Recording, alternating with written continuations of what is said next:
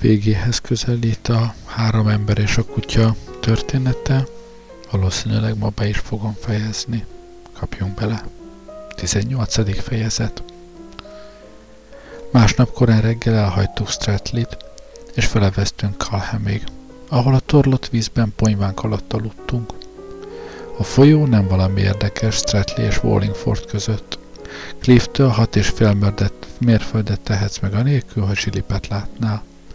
Azt hiszem, Teddington fölött ez a leghosszabb zavartalan szakasz, és az Oxford évezős klub fel is használta, nyolcasai itt edzenek rendszeresen. De akármilyen kellemes is a zsilipek távol lét az evezősökre nézve, a szórakozni vágyóknak e fölött sajnálkoznia kell. Ami engem illet, szerettem a silipeket. Kellemesen megszakítják az evezés egyhangúságát.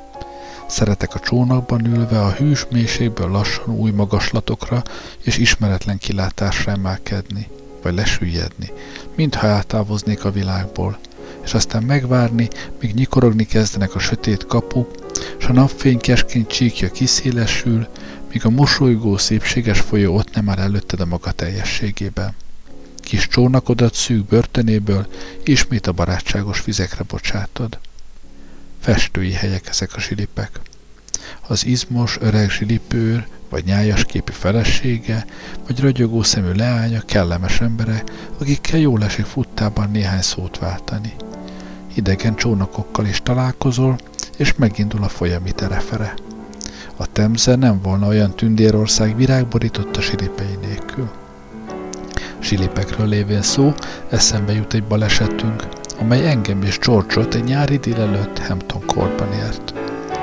Gyönyörű volt az idő, a silip tömve, és ami mindennapos a folyóparton, egy vállalkozó szellemű fényképész mindjájunkat levett, amint az emelkedő vízen lebegtünk. Először észre sem vettem, mi történik, és ezért rendkívül meglepett, hogy George nagy sietve végig simítja a nadrágját, fölbodorítja a haját, és negédesen hátra csapja a sokkáját, aztán édes bús kifejezést erőltetve kecses tartással foglal helyet, és igyekszik a lábát elrejteni. Első gondolatom az volt, hogy egy ismerős leányt vett észre, körülnéztem, hogy én is lássam. Ám a zsilipen, mintha hirtelen mindenki kövé merett volna. A legkülönbözőbb tartásban álltak vagy ültek, mint egy japán legyező figurái.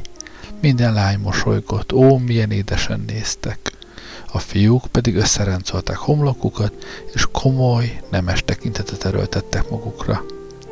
Végre átvillant agyamon a valóság, és szerettem volna tudni, nem késtem el.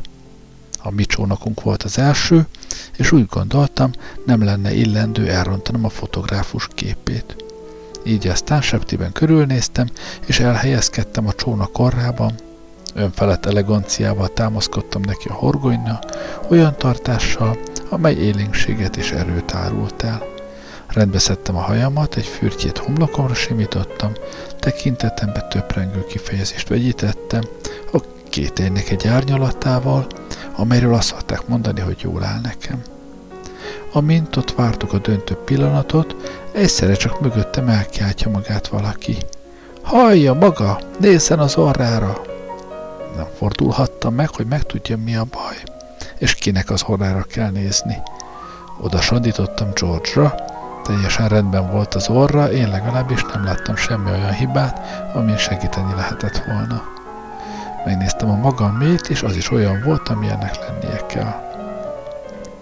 Nézzen az orrára maga ostoba, kiáltotta ismét az előbbi hang, most már fennhangon. Aztán egy másik hang is megszólalt, rántsák ki az orrukat, maguk ketten ott a kutyával. Sem George, sem én nem mertünk megfordulni. A fényképész keze ott volt a sapkáján, és minden pillanatban elkattinthatta a masináját. Vajon nekünk szólt a kiáltás, és mi bajuk lehetett az orrunkkal? Ugyan miért kellene kirántanunk? de most már az egész zsilip elkezdett kiáltozni, és hátulról stentori hang harsogott.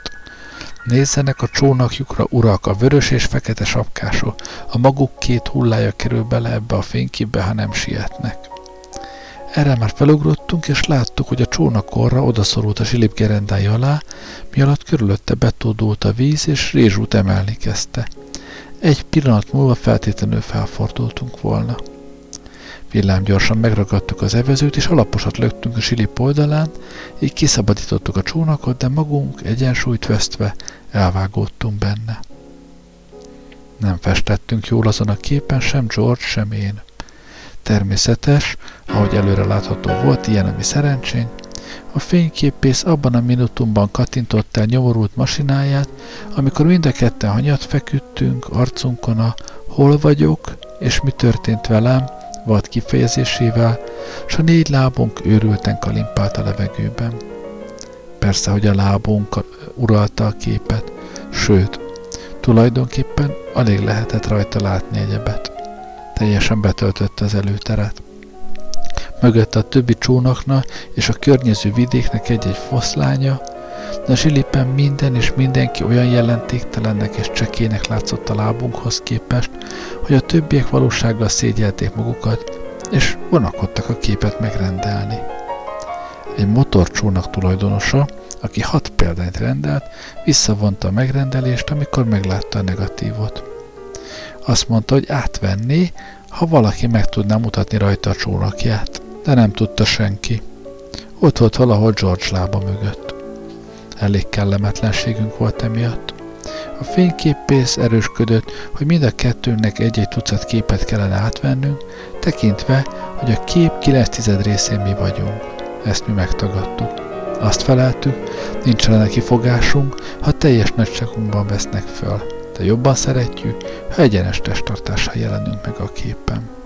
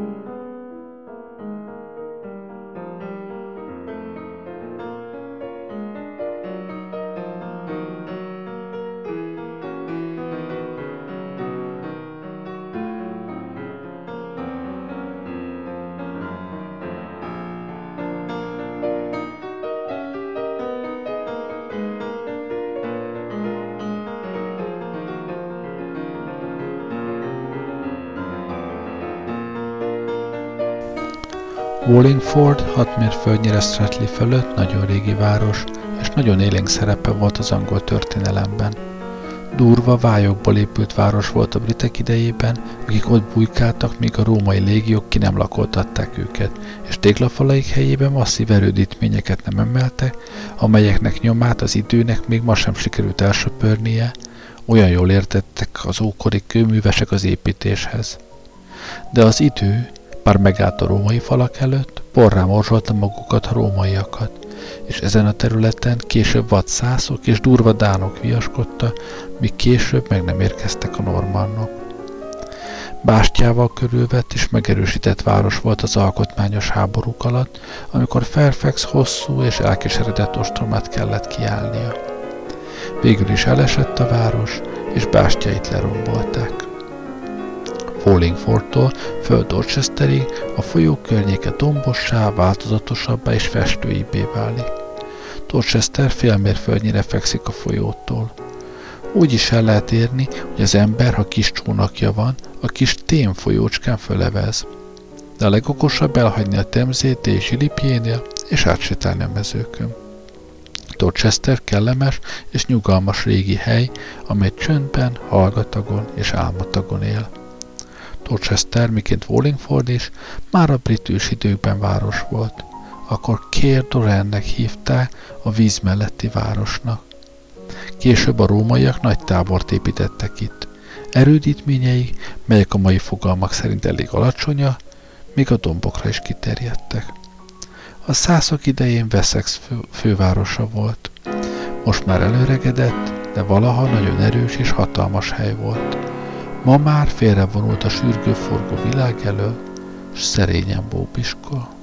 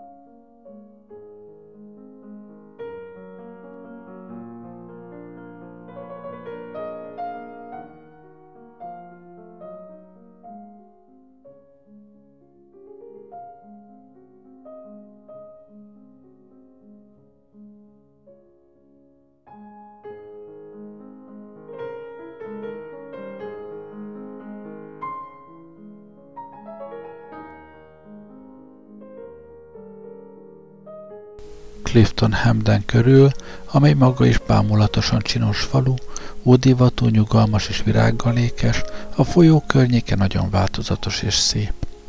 Az éjszakát Cliftonban töltöd a parton, legokosabb, ha az árpacsűrben szállsz meg. Azt hiszem, ódivatú bájának nincs itt a folyó mellett párja. Ott áll jobbról a híd mellett, távol a falutól. Mélyen lehajló zsúbfedele és vasrostélyos ablaka meséskönyvekre emlékeztet, s a belseje még jobban az egyszer volt, hol nem volt ott juttatja eszedbe. Arra nem volna alkalmas az a hely, hogy egy modern regény hősnője itt éljen. A modern regény hősnője mindig isteni magas és karcsú, és mindig fölemelt fővel jár, hogy alakja teljes fenségében érvényesüljön. Bezzeg tenné csak itt, az árpacsűrben. Valahányszor megpróbálná mindig beütni a fejét a mennyezetbe. Rossz állás volna részeg embernek is. Túlságosan sok meglepetés lesne rá a váratlan lépcsők képében, melyek egyik szobából le és a másikba fölvezetne, a hálószobában pedig, ha sikerült feljutnia oda, bajosan találnám meg az ágyát. Másnap reggel korán fenn voltunk, mert délután már Oxfordban akartunk lenni. Meglepő, milyen korán tud az ember felkelni, ha a szabadban alszik megközelítőleg sem vágyik annyira még csak öt perc után, mikor pokrózba csavarva fekszik a csónak deszkáján a kézikosárral a feje alatt, mint mikor tollasájban fekszik. Megreggeliztünk, és már fél nyolckor el is hagytuk a Cliftoni zsilipet. Cliftontól Calhamig a folyópartja lapos, egyhangú és érdektelen. De mihelyt átjutottunk a Calhami zsilipen, a folyó leghidegebb és legmélyebb zsilipjén, a vidék újból megszépül. Abingdonban a folyó az utcák alatt folyik el. Abingdon igazi kisváros. Nyugalmas, nagyon előkelő, tiszta és kétségbejtően unalmas. Büszke rá, hogy milyen régi, de kétséges, hogy ebben a tekintetben kiállná az összehasonlítást Wallingforddal és Dorchesterrel. Valaha nevezetes apátság állt itt, de megszentelt falainak maradványai közt manapság keserű sört főznek. Az Abingdoni Szent Miklós templomban látható John Blackwellnak és feleségének Johannának a síremléke, akik boldog házasságukban ugyanaznap haltak meg, 1625. augusztus 21-én. A Szent Ilona templomban pedig azt olvashatjuk, hogy Vélinek, aki 1637-ben halt meg, ágyékából életében három híján kétszázan származtak. Ha kiszámítod, rájössz, hogy Véli családja 197 főre rugott. Véli úr 5-10-ben Abingdon polgármestere kétségtelenül nagy jótevője lehetett a maga nemzedékének, de remélem, a mi zsúfolt 19. századunkban nincsenek sokan ebből a fajtából. Ebbingdonból Nunham Courtneyig nagyon élvezetes volt az utunk. A Nunhami parkot érdemes megnézni. Minden kedden és csütörtökön van nyitva. A kastélyban szép kép és ritkasággyűjtemény található, és a kertje is gyönyörű. A Szentfordi vízfogó alatt, a zsilip mögött kiszélesedik a folyó nagyon alkalmas rá, hogy belefulladj. A mély víz sodra roppant erős, és ha oda lejutottál, már nincs semmi bajod. Egy kőoszlop jelöli meg azt a helyet, ahol fürdőzés közben már ketten belefulladtak. Az obelisk lépcsőt fiatal gyermekek rendesen ugródeszkául használja, mikor meg akarnak róla győződni, hogy csak ugyanolyan veszélyes itt a folyósodra. Az ifli zsili és a malom egy mérfölddel Oxford előtt kedvenc tárgya a folyót kedvelő festőművészeknek. A valóság azonban a képek után nagy csalódást kelt. Úgy tapasztalom, hogy a világon kevés dolog ér fel a róla festett képekkel. Fél tizenkettőkor haladtunk át az Ifli zsilipen, aztán kitakarítva a csónakot és mindent előkészítve a kiszállásra, nekiindultunk utolsó mérföldünknek. Ifli és Oxford között terül el a folyó legnehezebb szakasza, amelyet ismerek. Ott kellett volna születned, hogy kiismerjed azt a részt. Elég sokszor mentem rajta végig, de sohasem voltam biztonságban. Az az ember, aki egyfolytában meg tudja tenni az utat Iflitől Oxfordig, megérdemelni, hogy élete fogytáig kényelemben éljen egy alatt a feleségével, az anyósával, a nényével és azzal az öreginassal, aki már akkor is ott volt a családban, mikor ő még pójában feküdt. A víz sodra először a jobb part felé víz, aztán a bal felé, majd besodor a folyó közepébe, háromszor megforgat, aztán újra fölfelé sodor, és mindig az az utolsó, hogy valamelyik egyetem csónakjának akar neki vinni. Ennek következtében természetesen nagyon sok más csónaknak kerültünk az útjába ezen a négy mérföldön, ők meg a miénkbe, aminek következtében természetesen sok erős kifejezés hangzott el. Nem tudom, miért kell annak úgy lennie, hogy a folyón mindenki feltűnően ideges. Apró balesetek miatt, amelyeket a szárazon észre se veszel, csak nem dühöngeni kezdesz. Ha Harris vagy George valami bolondságot követel a szárazon, elnézően mosolygok, de ha a vizen viselkednek kamaszmódra, a legvérfagyasztóbb kifejezésekre ragadtatom magamat. Ha más csónak áll az utamba, úgy érzem, hogy fel kellene kapnom az evezőt, és meg kellene ölnem a benne ülőket. A legszeridebb emberek is megvadulnak, és vérszomjassá válnak, ha csónakba ülnek. Egyszer egy rövid csónak kirándulásra indultam egy hölgyel. A legédesebb és leggyöngédebb kedvű, ö, kedélyű volt természettől fogva, de a folyón hallgatni is borzasztó volt. Ó, az ördög vigye el azt az embert, kiáltott föl, ha egy szerencsétlen evezős útjába került. Nem tudja, hogy merre megy. És ostoba hülye, mondám méltatlankodva, ha a vitorla nem akart elég simán felhúzódni aztán képes volt megragadni és brutálisan rángatni a kötelét. Pedig, mint mondtam, a parton lágyszívű és szeretetre méltó volt. A vízi levegőnek romboló hatása van az ember kedélyére, és azt hiszem ez az oka, hogy néha még a matrózok is durvák egymáshoz, és olyan hangot használna, amelyet nyugodtabb perceikben kétségtelenül megbánnának.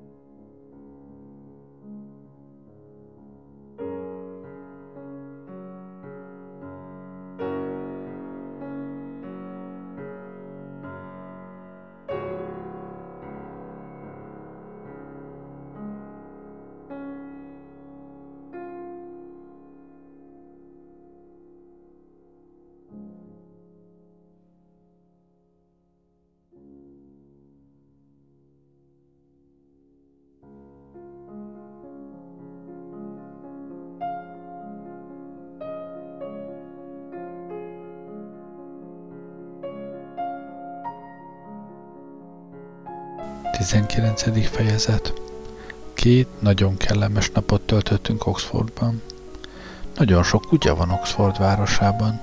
Montmorency első nap 11, második nap pedig 14 verekedésben vett részt, és szemmel láthatólag azt képzelte, hogy a mennyországba jutott akik nagyon gyönge vagy nagyon rest szervezetűek, és nincs ínyükre a víz ellen nevezni, rendesen azt a menetrendet választják, hogy Oxfordban szereznek csónakot és lefelé eveznek. Erőteljes férfi azonban inkább a víz ellen való evezést kedveli. Nem jó mindig az ára lúszni, sokkal fölemelőbb érzés, ha nekifeszítjük a vállunkat és dacolunk vele, és ha magunk útját vele szemben is kitapossuk. Én legalábbis ezt szoktam érezni, amikor Harris és George eveznek, és én kormányozok. Annak, aki nem Oxfordból akar indulni, azt tanácsolnám. Menj a magas csónakján, feltéve, hogy el nem veheted valaki másat anélkül, hogy rajta kapnának. Azok a csónakok, amelyeket a Temzén Merló fölött bérbe szoktak adni, rendszerint nagyon jó csónakok, eléggé vízállóak, és ha gondosan kezelik, ritkán esnek szét darabokra, és ritkán süllyednek el. Van bennük ülés és teljes, vagy legalább csak nem teljes felszerelés, hogy evezhess és kormányozhass. De nem nagyon cicomásak. Az a csónak, amelyet Merló fölött bérelsz a folyón, nem a féle portik, amelyben tetszeleghetnél és többnek mutathatnád magad, mint amennyi vagy. A folyó mentén bérelt csóna nagyon hamar véget veti bármilyenféle ostobaságna a benne ülők részéről. Ez a legfőbb, sőt mondhatnám egyetlen előnye. A folyóparton bérelt csónakban ülő ember szerény és magába zárkózó, szereti az árnyas oldalt, a fák alatt való evezést, és többnyire kora reggel és késő este mutatkozik, amikor nincs nagyon sok ember a folyón, aki láthatná. Ha ismerőssel találkozik, kievez a partra, és elbújik egy fa mögé. Részt vettem egyszer egy olyan társaságban, amely a parton bérelt csónakot pár napos nyári kirándulásra. Azelőtt egyikünk sem látta a bérelt csónakot, és akkor sem tudtuk mi az, amikor már láttuk. Írásban rendeltük meg egy egy pár evezős, könnyű csónakot, és mikor podgyászunkkal lementünk a kikötőbe, és megmondtuk a nevünket, a csónak mester így szólt. Tudom, önök az a társaság, amely az egy pár evezőst rendelte. Rendben van, Jim, hozd elő a temze büszkeségét. A fiú elment, és öt perc múlva egy vízözön előtti fatönkkel küzdködve jelent meg, mely olyan volt, mintha most ásták volna ki valahonnan, mégpedig minden óvatosság nélkül, úgyhogy közben megsérült. Mikor először megláttam, az volt a benyomásom, hogy ez valami római régiség, de hogy minek a maradványa, azt nem tudom. Talán egy koporsó. A felső temze környéke gazdag római régiségekben, és én e föltevés nagyon valószínűnek tartottam. De egy megbízható társunk, aki egy kicsit ért a geológiához, kinevette az én római régiség elméletemet, és azt mondta, hogy ez még a legalacsonyabb intelligenciájú ember előtt is világos, Látszott rajta bántja, hogy ebbe a kategóriába engem mégsem sorolhat be nyugodt lelkiismerettel, tehát látható, hogy az a tárgy, amelyet a fiú talált, egy cethal kövülete. Különböző érveket sorakoztatott fel amellett, hogy a jégkorszak előtti időkből való. Hogy a vitának véget vessünk, a fiúhoz fordultunk, bíztattuk, hogy ne féljen, s mondja meg a tiszta igazságot, Ádám előtti cethalnak a kövülete, vagy pedig egy ős római koporsóza valami. A fiú azt felelte, hogy ez a temze büszkesége. Először nagyot mulattunk a válaszon, valaki két penit adott neki a sikerült élcért, de mikor már túlságosan sokáig ragaszkodott a tréfájához, megharagudtunk rá. Ugyan, fiam, ugyan, szólt parancsnokunk élesen, ne beszélj ilyen sületlenségeket, vidd haza szépen az édesanyád mosóteknőjét, és hoz nekünk egy csónakot. Erre előjött maga a csónakács, és szavát adta, hogy mint szakember biztosíthat arról, hogy ez a táj csak ugyan csóna, sőt valóban az a csónak, amelyet a mi kirándulásunkra választottak ki. Sokáig elégedetlenkedtünk. Kijelentettük, hogy legalább kifesthette volna, vagy kátrányjal vonhatta volna be, legalább valamit tehetett volna, ami egy hajóroncs maradványaitól megkülönböztetné. De ő semmi hibás sem talált. Sőt, úgy látszott, hogy megjegyzéseinket sértésnek veszi. Azt mondta, hogy raktarának legjobb csónakját választottak ki a részünkre, és az a meggyőződése, hogy hálásabbak lehetnénk. Azt mondta, hogy a temze büszkesége 40 esztendő óta van használatban az ő tudomása szerint, úgy, ahogy most előttünk áll. Vagy inkább, ahogy most némileg összefüggő darabot alkot. És soha senkinek sem volt még rá semmi panasza, nem tudja megérteni, hogy miért pont nekünk nem tetszik. Nem vitatkoztunk vele tovább. Néhány kötél darabbal összekötöztük ezt a csónaknak nevezett alkotmányt, Szereztünk egy kevés tapétát, és elragasztottuk a csúfabb helyekre, elrebettük imánkat, és beszálltunk a csónakba. 35 silinget számítottak föl ezért az őskori leletért, hat napra, pedig szőröstől, bőröstől megvehettük volna négy és fél silingért, akármelyik uszadék fárverésen a parton.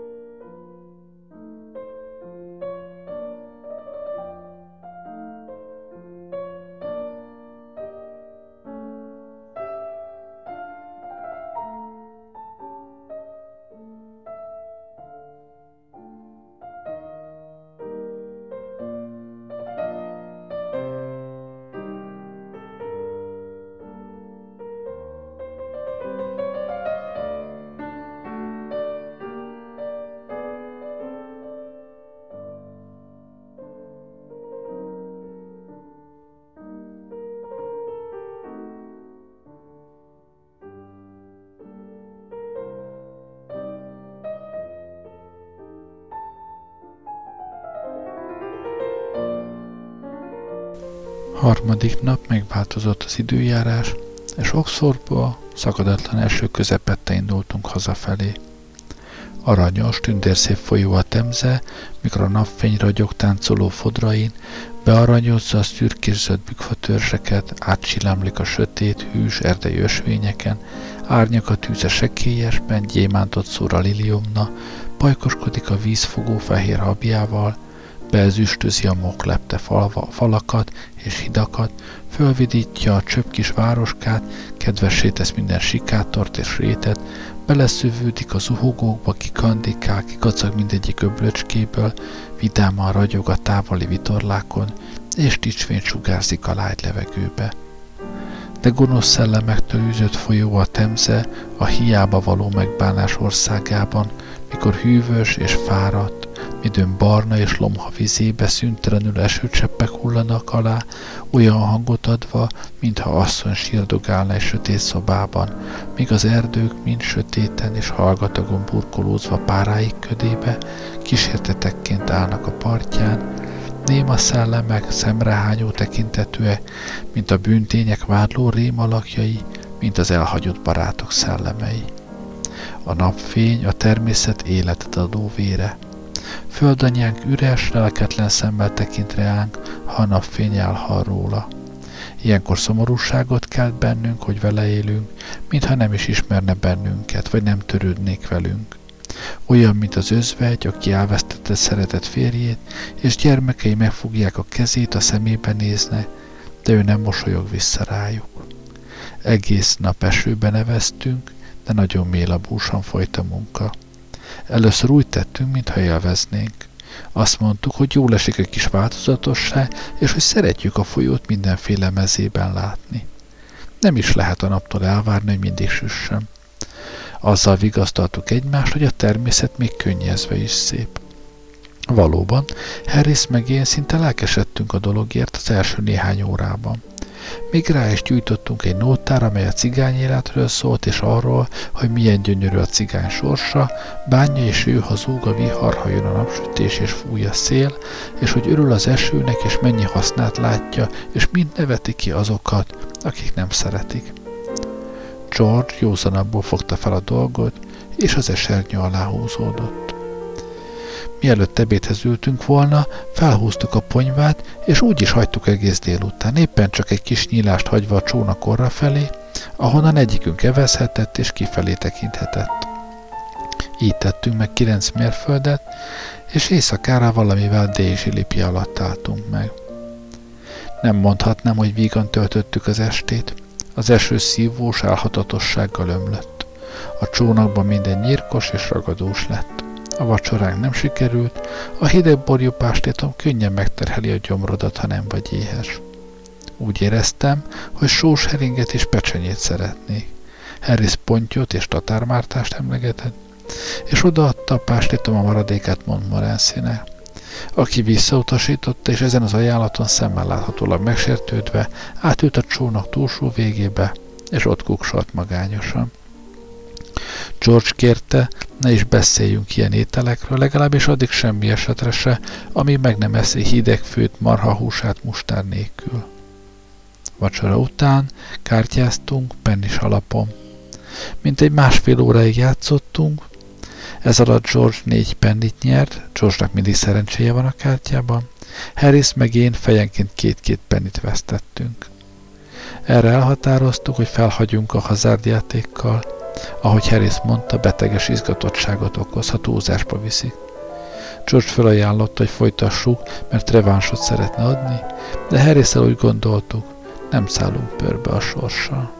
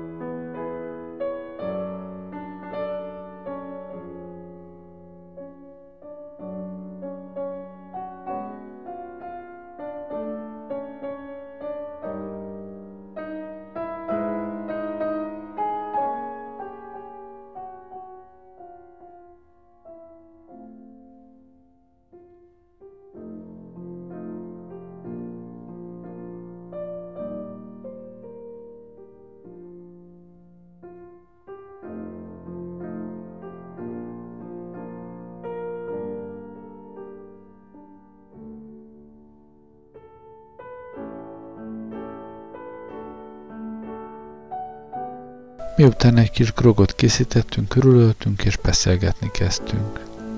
George elmondta egy ismerős esetét, aki két évvel ezelőtt kirándult a folyóra, és nyírkos csónakban aludt ugyanilyen éjszaka, mint a mai, és olyan reumát kapott, hogy nem tudták megmenteni, és tíz nap múlva nagy fájdalmak között halt meg.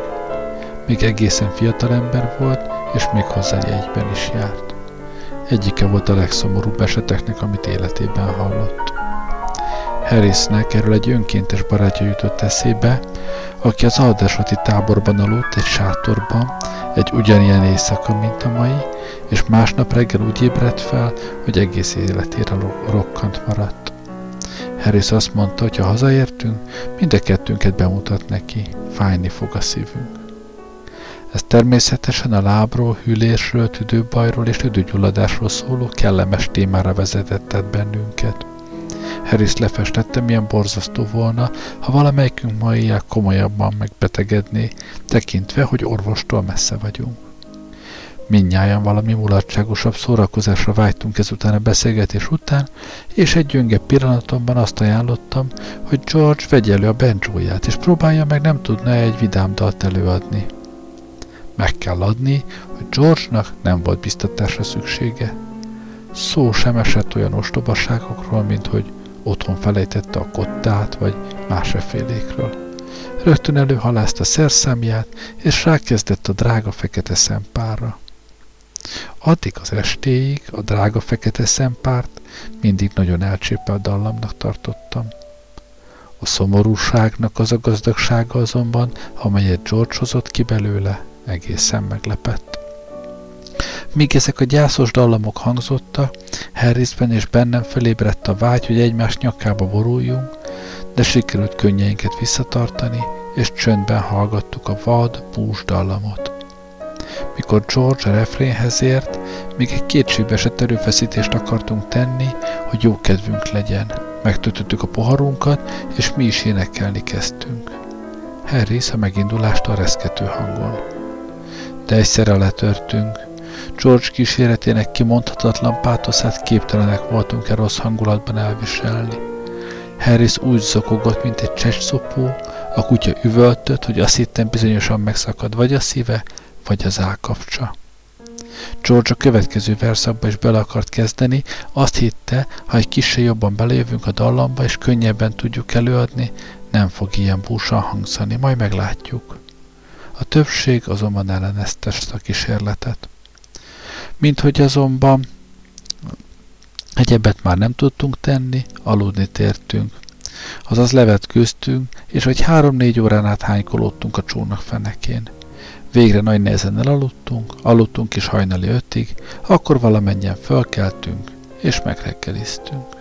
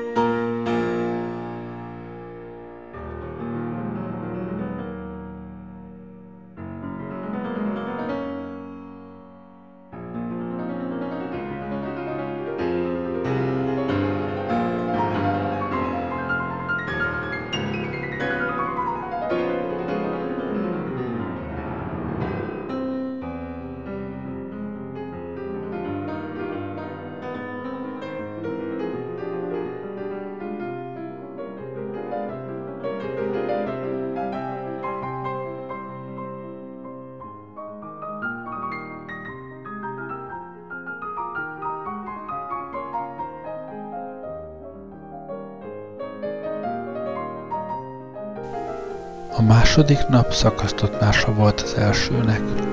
Az eső most is folyton esett, és mi köpenyünkbe burkolózva ültünk a ponyva alatt a csónakban, és úsztunk lassan lefelé.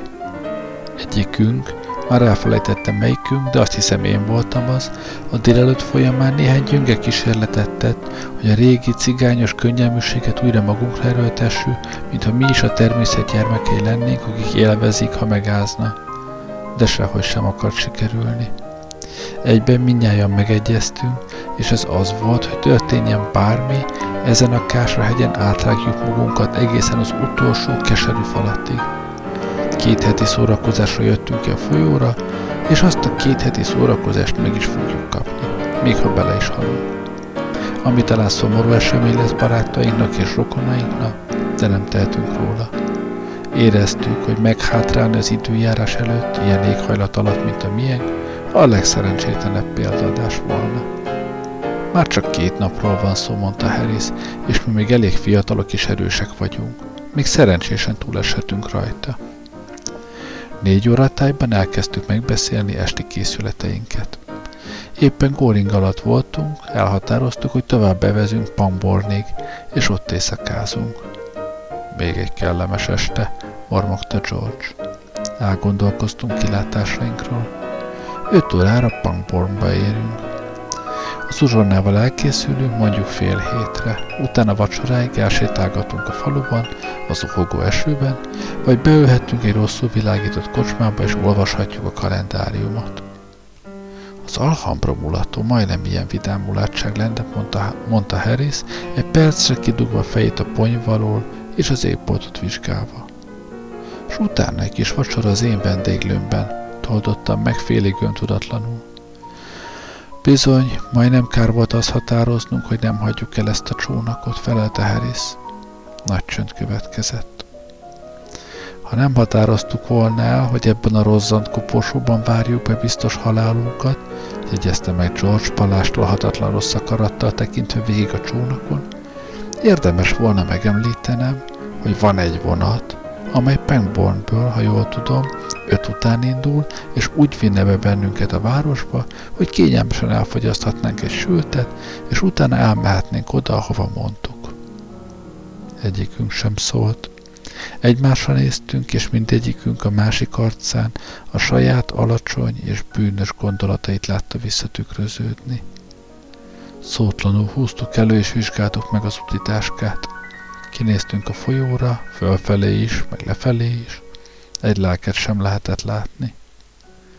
Húsz perc múlva három emberi alakot lehetett volna megfigyelni, amint egy szégyenlős viselkedésű kutyától követve a hattyúcsónak házból sutyomban a vasúti állomás felé loppózik, a következő sem tisztána, sem piperkűsznek nem mondható öltözetben. Fekete bőrcipő, sáros, evezős trikóruházat, nagyon piszkos, barna puha kalap, nagyon elnyűtt, felöltő, nagyon nedves, esernyő. Pangburnben becsaptuk a csónakmestert. Nem volt merszünk megmondani, hogy vasúton szökünk meg. Ott hagytuk, rábíztuk a csónakot egész rakományával, azzal az utasítással, hogy hozza rendbe reggel 9 órára. Ha bármi előre nem látott dolog közbe jönne, mondtuk, ami a visszatérésben meggátolna, majd írunk neki. Hét órakor érkeztünk meg a londoni Paddington állomásra, és egyenesen az én kis vendéglőmbe hajtattunk, ahol könnyű frissítőt vettünk magunkhoz, és ott hagytuk Montmorency-t azzal, hogy visszajövünk érte, és itt vacsorázunk fél tízkor. Aztán tovább folytattuk az utunkat a Leszter térre. Az Alhambrában nagy föltűnést keltettünk. Mikor a pénztárán megjelentünk, durván a karzati jegykiadáshoz utasította, és azt mondták, már egy fél órával elkéstünk. Némi nehézséggel mégis meggyőztük a pénztárost, hogy nem mi vagyunk a világhírű gumi emberek a Himalája hegységből, és így végre elfogadta pénzünket és beengedett. Odabent még nagyobb sikert arattunk. Szép lesült ábrázatunkat és festő öltözékünket bámuló tekintettel követte mindenki. Minden szem felénk irányult. Büszke pillanat volt mint hármunk számára. Már az első balett után visszatértünk a vendéglőbe, ahol a vacsora várt ránk. Meg kell vallanom, hogy élveztem azt a vacsorát. Úgy tetszett, mintha tíz nap óta többé-kevésbé hideg húson, kalácson, kenyéren és lekváron éltünk volna. Egyszerű, tápláló étrend volt ez, de nem volt benne semmi izgató.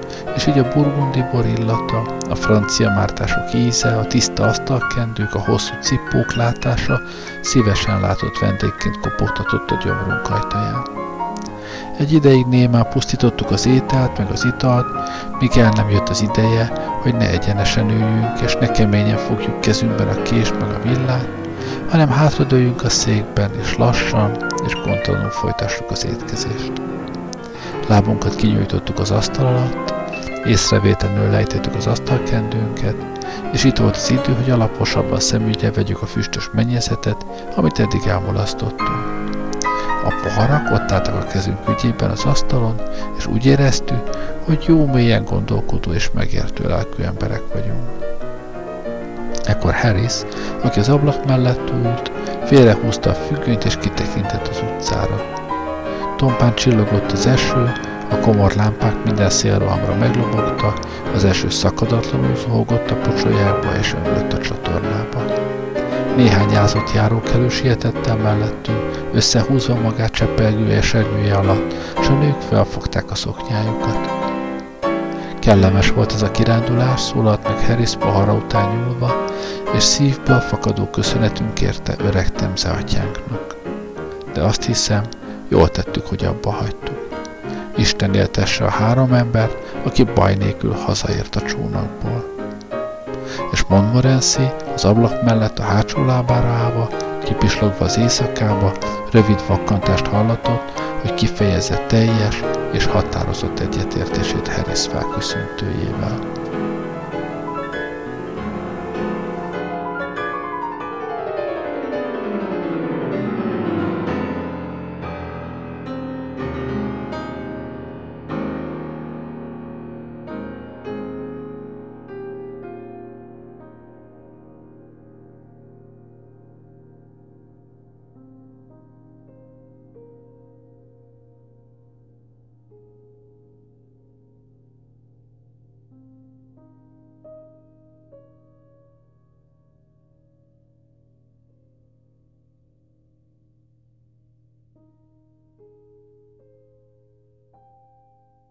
Hát így ért véget, kicsit borúsan, a három ember története, ne feledkezzünk meg a kutyáról. Köszönöm, hogy velem voltatok ma este, jó éjszakát kívánok, Gerlei Rádiózott.